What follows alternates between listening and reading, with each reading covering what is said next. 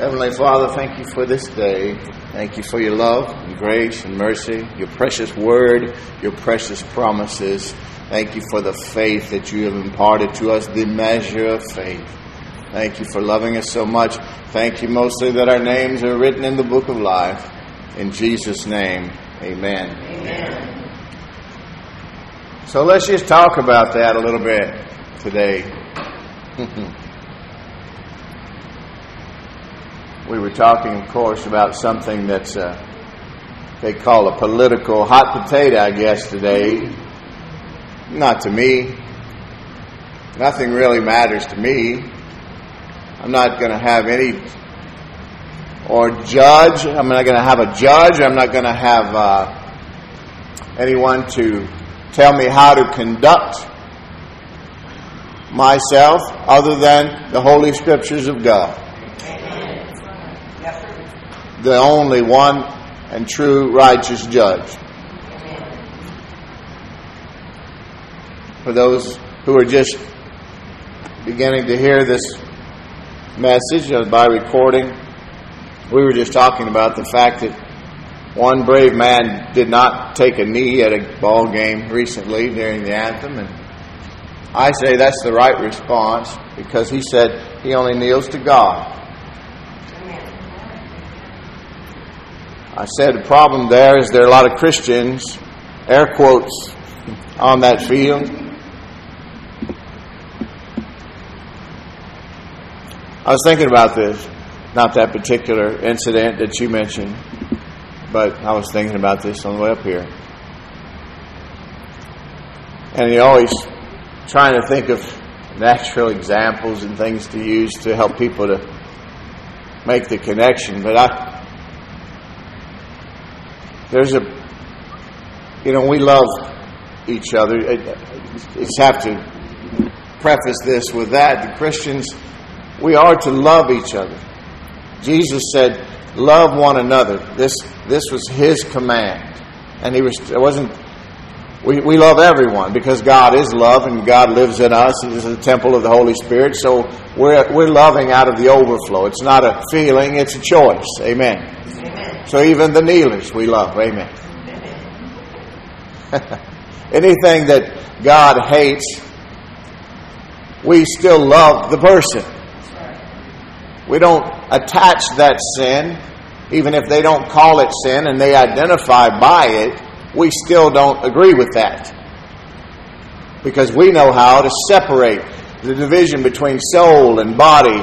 The scriptures do that, you see, with the help of the Holy Spirit. So we love everyone, and we're love all Christians. Jesus said this is how they will know who my true believers are. Their love one for another. That's why I thank God for this little body of believers because it's special. But there is also a thing that the world, uh, at the church at large, has sort of turned the spigot off, and that's church discipline.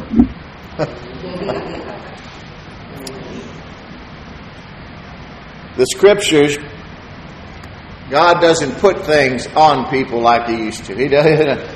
in the Old Testament, before we had the Holy Spirit, before we had salvation in Christ, He's redeemed us from the curse of the law. Amen. Amen. The law of sin and death, the law that compelled us to sin, that fallen sin nature. Amen. But Jesus said, if anyone is ashamed of me and my words, then I'll be ashamed of, of them before my Father and before the angels in heaven. And there's some great pretenders out there calling themselves Christians and then doing everything in their power to blend in with the world, not to cause offense and not to make anyone mad at them. Well, Jesus himself said, You know, I didn't I didn't come to bring peace, but a sword. The divisions will be in your own household, even. And that's not because that's what he wants, but he said, if you're really living for me, you're going to suffer persecution. And sometimes you're going to find it very close to you. The devil's going to make sure of that. But listen, just like I always say, unforgiveness and bitterness are not options for a Christian. So is this so is this thing against the very foundation of the Holy Scriptures and against the new covenant in Christ. This, this ideology that uh, this Christianity of ours is a private affair. salt is never meant to stay in the salt shaker, you see. Ministers are to prepare believers for the work of the ministry. It's out there. The harvest field is great. The harvesters are few. Jesus said, always be praying that God would send more workers into the harvest field. Why? Because there are too many Christians that just check it off their list. And then they leave him at the church on Sunday. This is not real. There's only one judge. I'm not here to to put anyone into hell or to make that decision. Thankfully, it's not mine to make. But I'm just saying, I guess with, uh, you know, when I used to ride Harleys, those a lot of those guys they uh, they made fun of a lot of other guys, call them the sort of weekend warriors, you know. I don't know. And and as a as as a sort of a someone who owns cattle and farming and all that sort of thing, it's the same way with cowboys. They talk about these drugstore cowboys, you know. I remember here I remember hearing some of the old timers say, "Yeah, he's all hat and no cattle."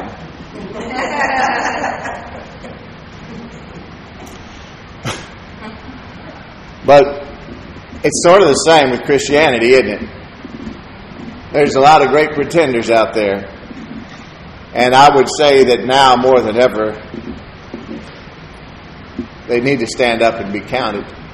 They need to stand up and quit standing up for the things that are opposed to God and calling it good. If you're not voting the scriptures, you know, you can make the Bible say anything you want. I've shown you that before. But I'm telling you, there are there are there are so many things that are opposed to God, diametrically opposed. I mean, starting with just rejecting Him in general out loud, and then with agreeing with killing off unborn children who are children, marriage, this globalist economic worldview, ungodly. This world without borders, ungodly. Oh, that's mean. That's racist. No, you're ignorant if you say that. And I'm Ignorance is a term that's used commonly in the Bible, and I'm not talking about it in a derogatory where I'm trying to hurt someone's feelings or just put them down and criticize them. I'm telling them they're ignorant of the truth. And it's available to them through the scriptures. Amen.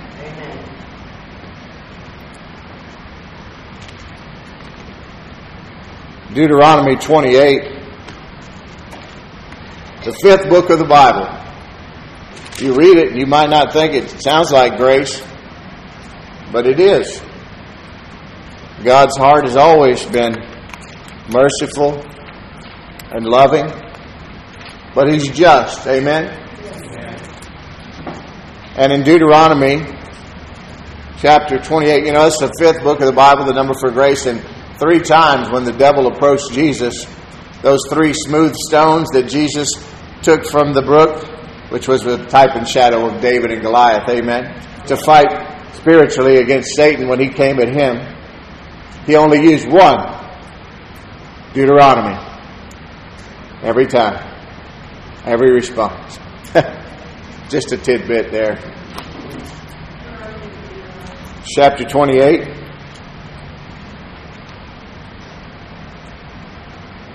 But it talks about the curses and the blessings. And I just want to read the beginning of that to you before I take you to 2 Corinthians chapter 1 verse 20. But in the beginning of Deuteronomy chapter 28, he's talking about the blessings for obedience. And I I, this chapter is, is wonderful. He talks about a lot of things that I, you know, they're the sort of old terminology for farming things and stuff like that. You need to take and, and expound on them and realize that, you know, uh, he's talking about your store basket and things like that. He's talking about your pantry at home, okay? Okay.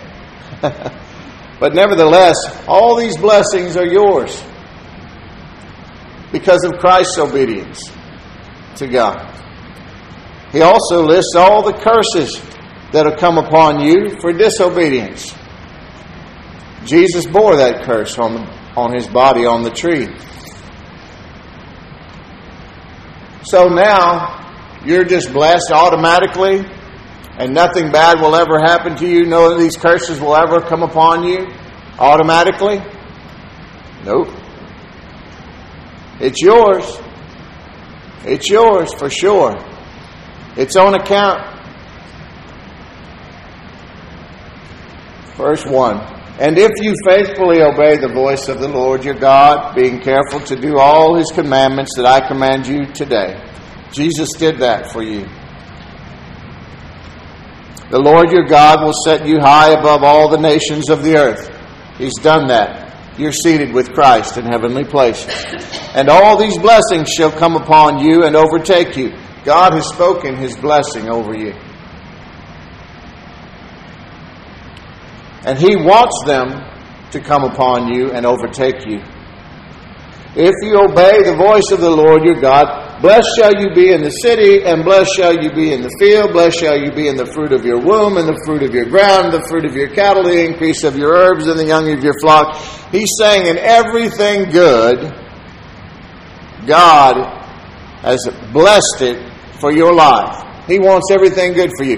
Beloved, I, I wish above all things that thou mayest prosper and be in good health, even as thy soul prospers. 3 John 2. Right? That's God's will for your life. And He's made provision for that. If you obey the voice of the Lord your God, we need to hearken diligently, the King James says. We need to be listening to God.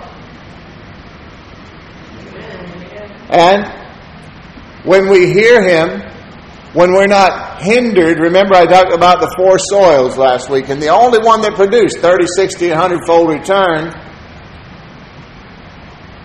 wasn't the path people, wasn't the thorn people. No, it was it was the people that had least, the least, the stony ground had all been removed, the rocks and the thorns, and it had been tilled up so it wasn't impacted. It was it was soft ground and supple ground, and it was unhindered by all the cares and the things of the world. That doesn't mean you're supposed to go live on top of a mountain somewhere and hum to yourself all day. God wants you to have things. He just wants you to have Him first. Seek ye first the kingdom of God and His righteousness, and all these things will be added unto you. The blessing of the Lord makes one rich, and He adds no sorrow with it. I had it the other way. A couple times. I had lots of sorrow with it. It's better to let Him rebuild on His Word and on His ways and have peace. Because really, that's what you want anyway. All the things that we think we want that we're going to fulfill us, whether it be cars or houses or jobs or relationships or titles or degrees or whatever it might be. It's not going to do it. It's still going to leave a God sized void in you apart from Christ. 1 Corinthians 1.20, 2 Corinthians 1.20.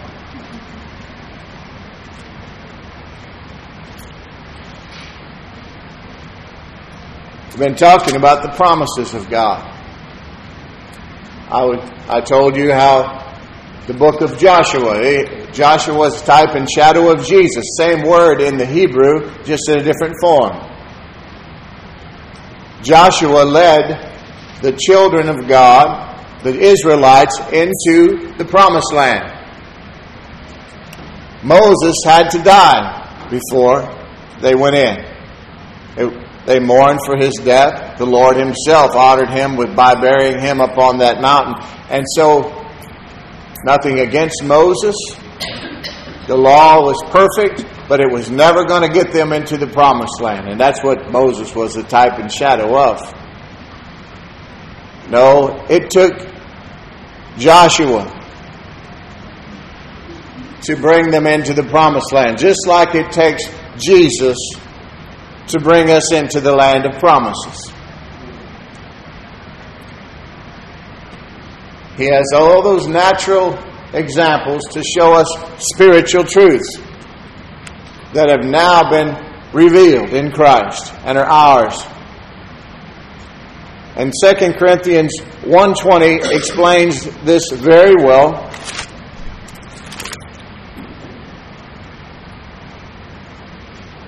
Reading from the English Standard Version, for all the promises of God find their yes in him, that's in Christ Jesus. That is why it is through him that we utter our amen to God for his glory. I'm going to unpack that for you a little bit because it says a lot. It's actually hard to, to uh, they say, to, to, to really uh, interpret that in English because the Greek of it is so condensed that it's hard. But you, there's some beautiful examples of the King James Version. All the promises of God in Christ are yes and amen. And, uh, and the NIV uh, as well. I just happen to use the English Standard Version most of the time. But it's saying that all of the promises of God, and I tell you that someone said there's about 8,000 of them in this Bible, they're all for you. And it says, it says that they are. It's, it's in the present, the perfect tense. It's not were or going to be. They are right now for you in Christ. The problem with many Christians, and again, I, I, I, I, don't enjoy talking about preachers and Christians. I do it out of love. There's a scripture that says, Am I become, am I become your enemy because I tell you the truth? But we have to get on the same page. All the divisions in the church are really the divisions of man. Christ is not divided. So we need to figure it out. How can two preachers who claim to worship the same God have diametrically opposed views on the Scriptures? There are many theologians out there who really just beat their heads against the wall when they, when they, like the, the religious leaders of the day who had been studying their whole lives, like Paul, uh, uh, who when he was Saul was one of them, the Apostle Paul. He used to be one of them. But they would be, they did not, they were scratching their heads when they heard Peter stand up on the day of Pentecost and preach a sermon that would just blew their minds. Because he was just an unlearned fisherman, just a regular dude who weeks before, well, three years before, they had seen you know, out there cussing and fighting, and who knows what Peter was up to. Maybe we can ask him one day. It was bad enough where he said, Lord, get away from me. I'm bad dude. Jesus said, That's all right. Come on. I'm going to show you how to fish for men. Problem in the church is that so many think that miracles were from for the past and that they passed away with the original apostles. And they think that prosperity is for the millennium when Jesus comes back and we reign with him.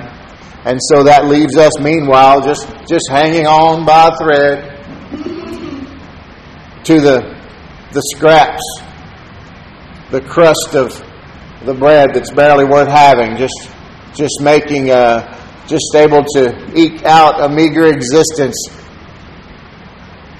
hoping for his hurried return, which we do, because it'll be by far better with him than without him. But meanwhile, he's provided for everything that we need for this life and godliness right now. That other way of thinking robs Christians of hope. It robs Christians of all God's blessings because they don't just chase you down and overtake you without your assistance, without your participation. You know? I heard about the girl that ran from the boy until she caught him.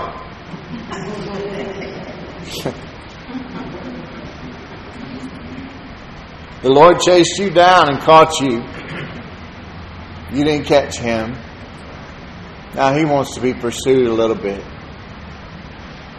He loves you. And he's provided everything good for you.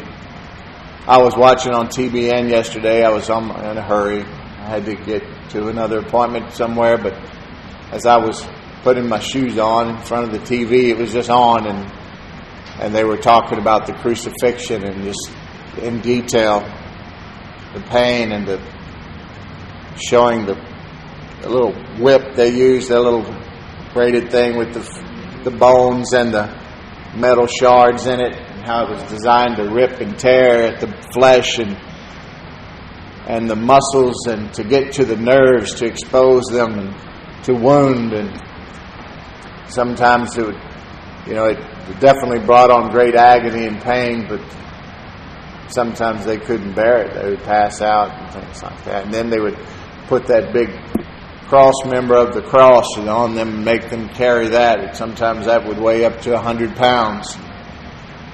You know, and they had been abusing him all night, just mocking him and pulling out his beard and hitting him, and spitting on him, gamble for his clothes, as he hung there suspended between heaven and earth. You know, the first thing he did when they hung him up on the cross was said, Lord, forgive them. Father, forgive them. They know not what they do.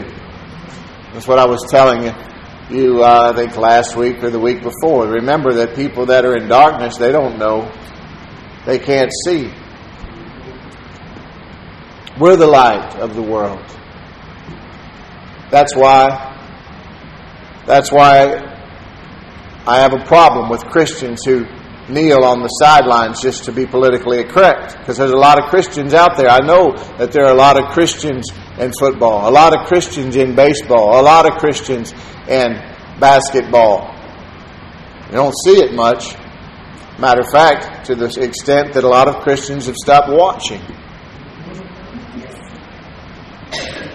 I love the game because there's so much about football and baseball that can really teach a, a young man how to be a man if they paid attention, but they're not being taught those things about it. While they're spending all their money, that you see the the problem is really starts with daddies all around this nation and the world. I was one of them. It was I didn't know my dad and had a bad situation with men and in general in my life, you know, just with, you know, my, the man that ended up being my stepdad when I was 30 had taken care of me and my mom when I was a little boy all through my childhood years from the time I was eight years on, on and off. And they fought violently at lunchtime and in the evenings, early evenings sometimes because his wife and him lived a couple blocks away, you see. One of my friends from school mowed their yard.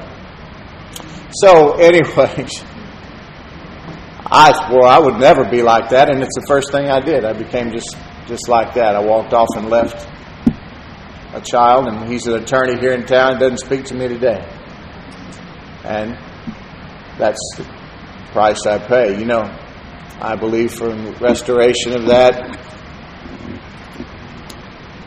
But God, in His mercy, has given me another family, and I'm now.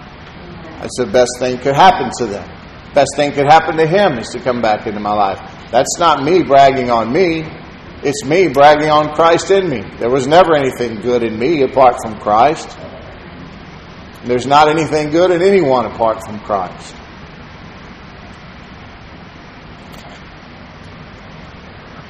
Everything good comes from God. All the promises in this book are yes and amen. 2 Corinthians 1.20. Write it down, circle it, underline it, put it on your scripture. I mean, on your refrigerator.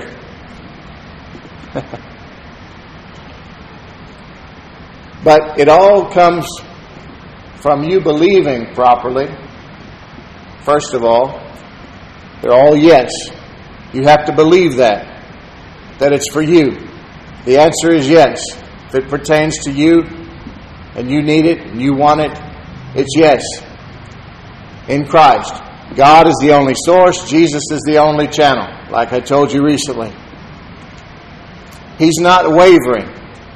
God is not deciding case by case. Mm, yes, no, no, yes. He put these spiritual laws in place long before you ever came to this world, you see. He's not answering your prayers based on a case by case thing. If it's good, it's from God. If it's bad, it's from the devil. Now, sometimes there's testing and there's timing and things like that, but I'm just saying that if you're praying according to the Word of God, we know that God hears us, the Scripture says, that if He hears us, we know that we have the petitions of our heart. We have what we prayed for. what I want to point out because it's all encompassed in this one scripture. It's really all you need. You know, at one time, it was illegal for anyone to have a Bible. It was only in Latin and things like that, and then the regular folks couldn't even have one. They had to depend on preachers to who sometimes misled them. That's why there was the Great Crusades.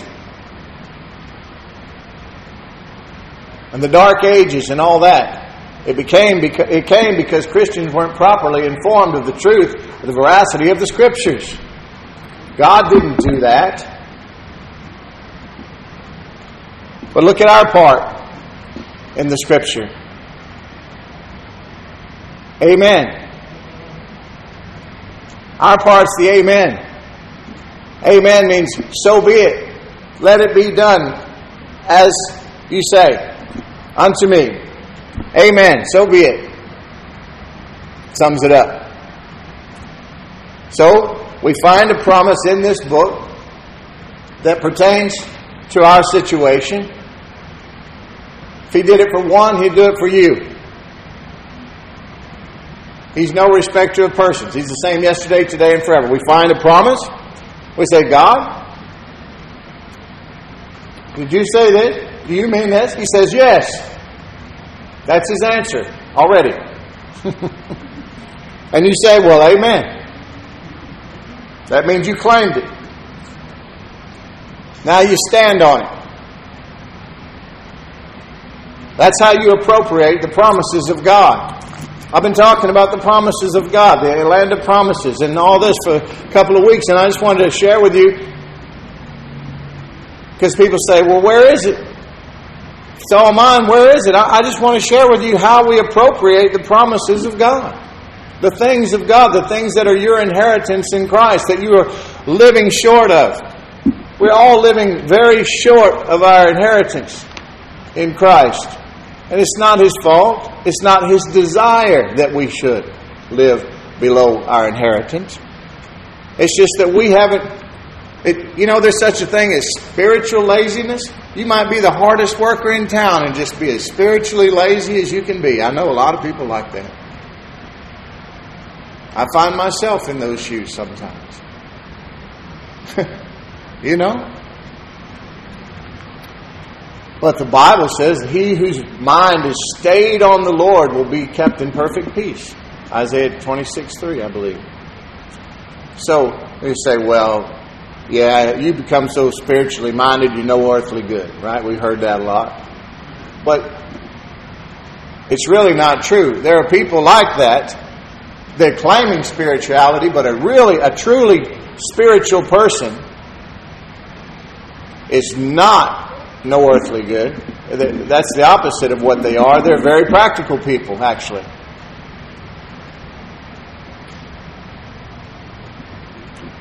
Find the promise, take it to the Lord. You said, He said, Yes, right, baby. You say, Well, amen. I'm claiming it. I'm standing on the promises of God. Amen. That's what that means. That's why, you know, when we when we meet each other and we talk about the thing, I think I posted up a an old one of my old memories. You know how your memories pop up from years ago on Facebook, and you can share it if you want. One of them was, "Have you have you prayed about it as much as you've talked about it?" and and it's good. And when we do talk, you know, we shouldn't be talking to people that we know are going to believe uh, or, or, or agree with us in a carnal way. Yeah, that's terrible. Yeah, they're wrong. They're bad. You're right. Heck with them. You don't need that. You know, that's it sounds good, but that's really not your friend. I mean, your friend might tell you you don't need that. You know, the scriptures are very clear on Christians being yoked with unbelievers. Just is. Why put yourself behind the eight ball already? just going into something, you know. Now, if you come to know the Lord after the fact, then that's a whole different thing, and God will send you help, believe me. But our part's amen. The key to all this, there's a couple of things that it says by us. By us. For all the promises of God find their yes in Him. That is why in Him it is through him that we utter our amen to God for his glory. We, us. The King James says by us, or the NIV says by us. So it's us. It's not just, it's not the apostles, it's not the old saints of, of history. It's not just for great super Christians, it's for regular Christians like you and me, and we can appropriate all the promises. And the key is that it's to the glory of God. What you're asking for, does it glorify God? Because that's really what it's all about. That's what you're all about. Supposed to be. To the glory of God. So, not only should it glorify God, the, what you're asking for and how you expect to use it. But uh, can I tell you this is what this is really saying? The more you appropriate God's promises, the more it glorifies God.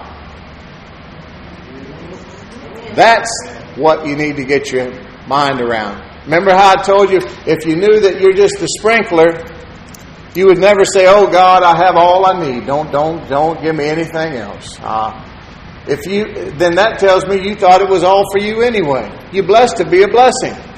And if you knew that, that you just a sprinkler, you say, Lord, turn it up. Turn it up, Lord. I'm trying to reach further. I'm trying to, I'm trying to water the whole pasture, Lord.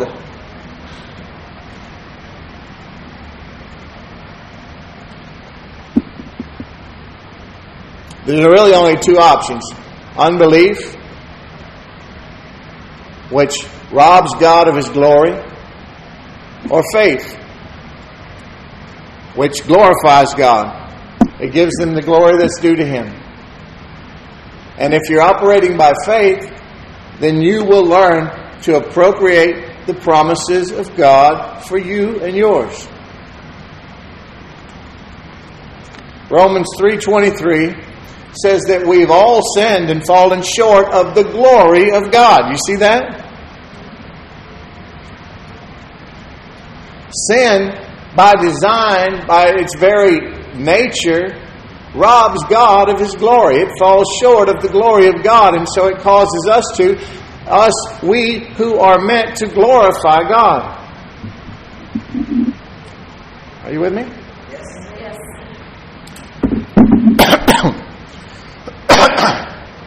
so that's the essential nature of sin is that it robs God of his glory. And we don't want to do that. So we want to learn to participate in the spiritual laws that he's put in place for our benefit, not for our harm. Romans, since I'm in Romans, everybody's familiar with 323 that said we've all sinned and fallen short of the glory of God. But look at Romans 4:20 and let's look at the opposite of acting in unbelief. Let's look at what happens when we act in faith. I'll use the example of Abraham. Romans 4, verses 20 and 21. No unbelief made him waver concerning the promise of God. You see there? But he grew strong in his faith as he gave glory to God. This is talking about Abraham, who was 99 years old before God fulfilled a promise to give him Isaac, the child of blessing. His name's laughter, what it means. Because Sarah laughed when God, when the Lord told her she was going to have a kid, because she was already old, but not as old as she was going to be when she had him. Matter of fact, it got to the point where they were like, maybe we need to help him out. So she told Abraham to go in there with her servant girl, and they created Ishmael. God said, No. A lot of times we create Ishmaels in our lives. We don't want to wait for God. We don't want, we want it our way and our time. And we're going to give God so much we're going to do it God's way. We'll try it His way. We'll give Him a chance. We'll give Him a chance. But there's limitations on this, Lord, and then I'll just have to I'll just have to take it from you and take care of it myself. That's the truth. I know people in that in that situation right now. It's a very dark place to be. We're still fighting those Ishmaels in this world. That's the Middle East over there. Those are the enemies of God. And you know, still God wants to pluck each and every one out individually if they will repent and turn to Christ, and they're getting saved in droves. You won't, you won't hear about this in the media because they're trying to get rid of the church anyway. You can go to a riot, but you can't go to church. You can have 17 funerals for somebody who's a, a liberal activist, but if somebody loses their mama and daddy in re- regular America, they can't even have a funeral for them or go see them while they're in the hospital passing away. Somebody needs to get mad at the devil, folks. Oh, I don't know if any of you had a chance to see uh, a good man being cross examined yesterday by a demon board. I did, partly. Attorney General Barr is a good man. And you want to see Satan on display? Just watch. Go back and look at those people, the venom coming out of them. They've even stopped trying to conceal it now, folks. They've begun to call evil good.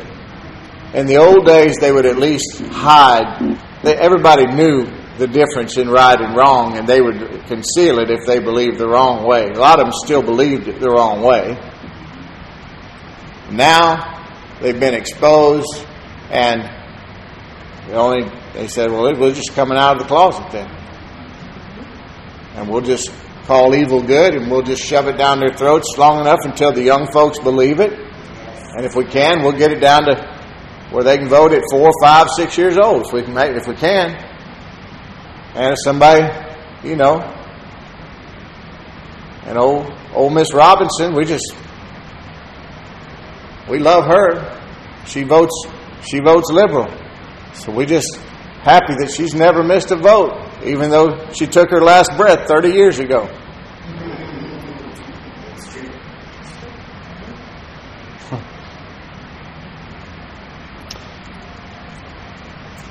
This example of Abraham is great because it's it's for us. He was just a man. Is what it says. He's just a man like us, a woman like you. He wasn't anything special. Matter of fact, he did some bad things. He lied one time and had had his wife tell this king that uh, was his sister, you know, and he took her into his harem. He didn't do anything to her because God prevented him from it. God came to him in, dream, in a dream and told him what's what, but Abraham did it to save his own neck. I'm pointing this out because the Bible points it out. He points out not only did he do it, but his son after him did the same thing. David did some bad things. God says, a man after my own heart.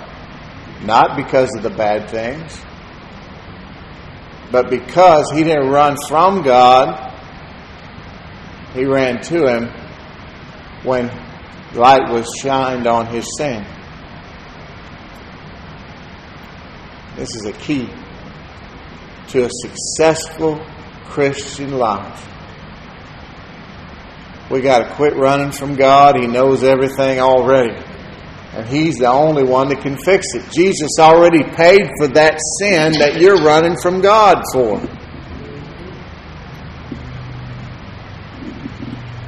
And still, He wants you to walk in the blessing.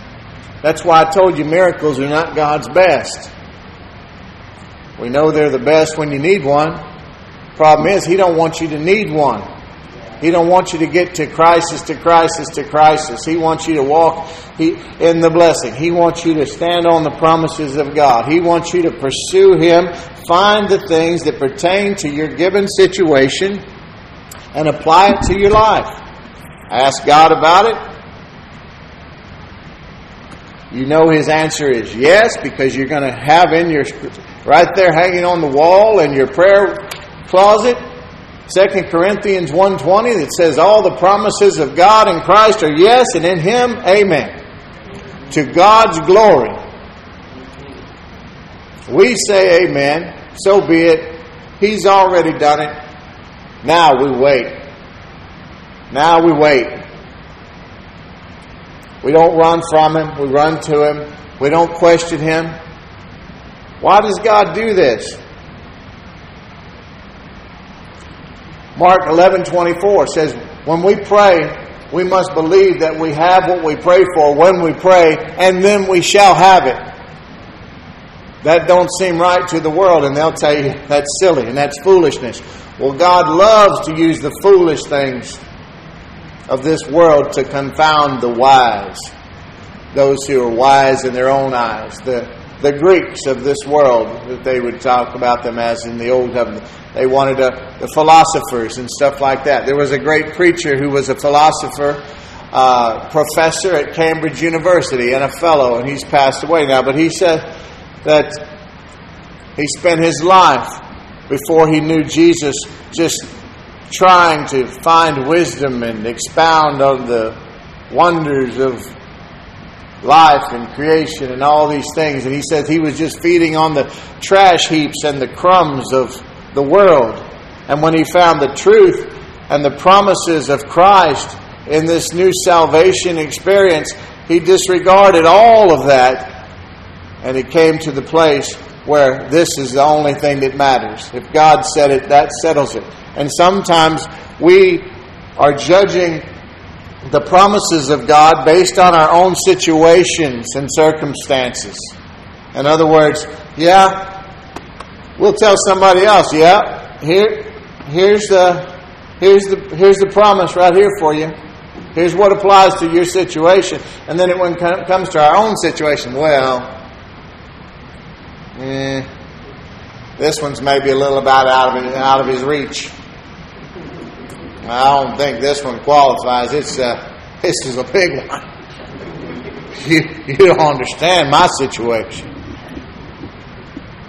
You see how silly that sounds? Now we laugh, huh? But we do it all the time. We do it all the time. It's not that we really don't believe God can do it. We just don't believe He will do it for us. And that's sad because we really need to understand that God loves us more than we can ever possibly imagine. And God is not like the world. When He says yes, when He gives it, He doesn't take it back. John 14, 27, one of my favorite scriptures, Jesus on that faithful night after he had talked about the Father, he had talked about the Holy Spirit. He wanted to give something personal to the disciples, and he gave them as a gift his own peace the peace that they had watched and seen calm the storms of this world. He said, My peace I give to you. Not as the world gives, do I give unto you. In other words, I'm not going to say take it back, or I'm not going to decide later on. Well, no, based on your behavior, I, I, I take that back. No, it's a done deal. Let not your heart be troubled, neither let it be afraid. God's provision is not based on our situation. God is able always, always, in all things to meet our need. If we can only believe, Jesus said. That kid's daddy said, if you can, Jesus said, Jesus said, if I can, if you can believe. In other words, I can do anything. Can you believe? Can you believe for it? Why did God make Abraham wait till he was 99? He loved Abraham. Abraham was his friend. Think of all the mental anguish and torment. God said it, you know, and, and he's walking around telling everybody all this time. Just in their eyes looking so silly and so foolish. Why did God send the prophet to go anoint David in his house when he was just a, a ruddy faced teenager as king when he wasn't going to be king for years and years. And he had to run around and hide from the real king after he fell out of favor with him and a demon came on the king and he tried to kill him all the time. Had to hide in caves and and do that here. He knew he was the anointed king by God. But there was still a king on the throne besides him for years. Moses in his prime. He's 40 years old. He, I'm the Savior that the scriptures talk about. I was raised in the palace. I have favor. I have political allies. I have military allies. I am one of them. I, it's, it's me and it's time. It wasn't time. He tried it on his own. He tried his got his own little Ishmael there, killed an Egyptian soldier, and then the, the Hebrews turned on him. He had to Hebrew the he had to run for his life, basically the backside of the desert for forty more years. Why? I, there are a lot of reasons. I'm sure we'll find out more, but I know of two. Because by the time God granted them, well, He had already granted to them these promises, but once they were manifest, they had been emptied of all their self confidence, you see. God wants us to be confident in Him and Him in us. But not self confidence. I know so many that have self confidence. They great self confidence because they have been given gifts and talents and abilities and looks and strength and things like that from God. But all those things fade away. He wants us to be emptied of self confidence to a place where if it's going to be done now, it's going to have to be God that does it because I, I'm at the end of me. I'm at the end of the all the ways that I had figured out that I could possibly accomplish this thing that He wants done, and it's just impossible now. Or it'll have to be God. Okay, now I'll do it. Now I'll do it.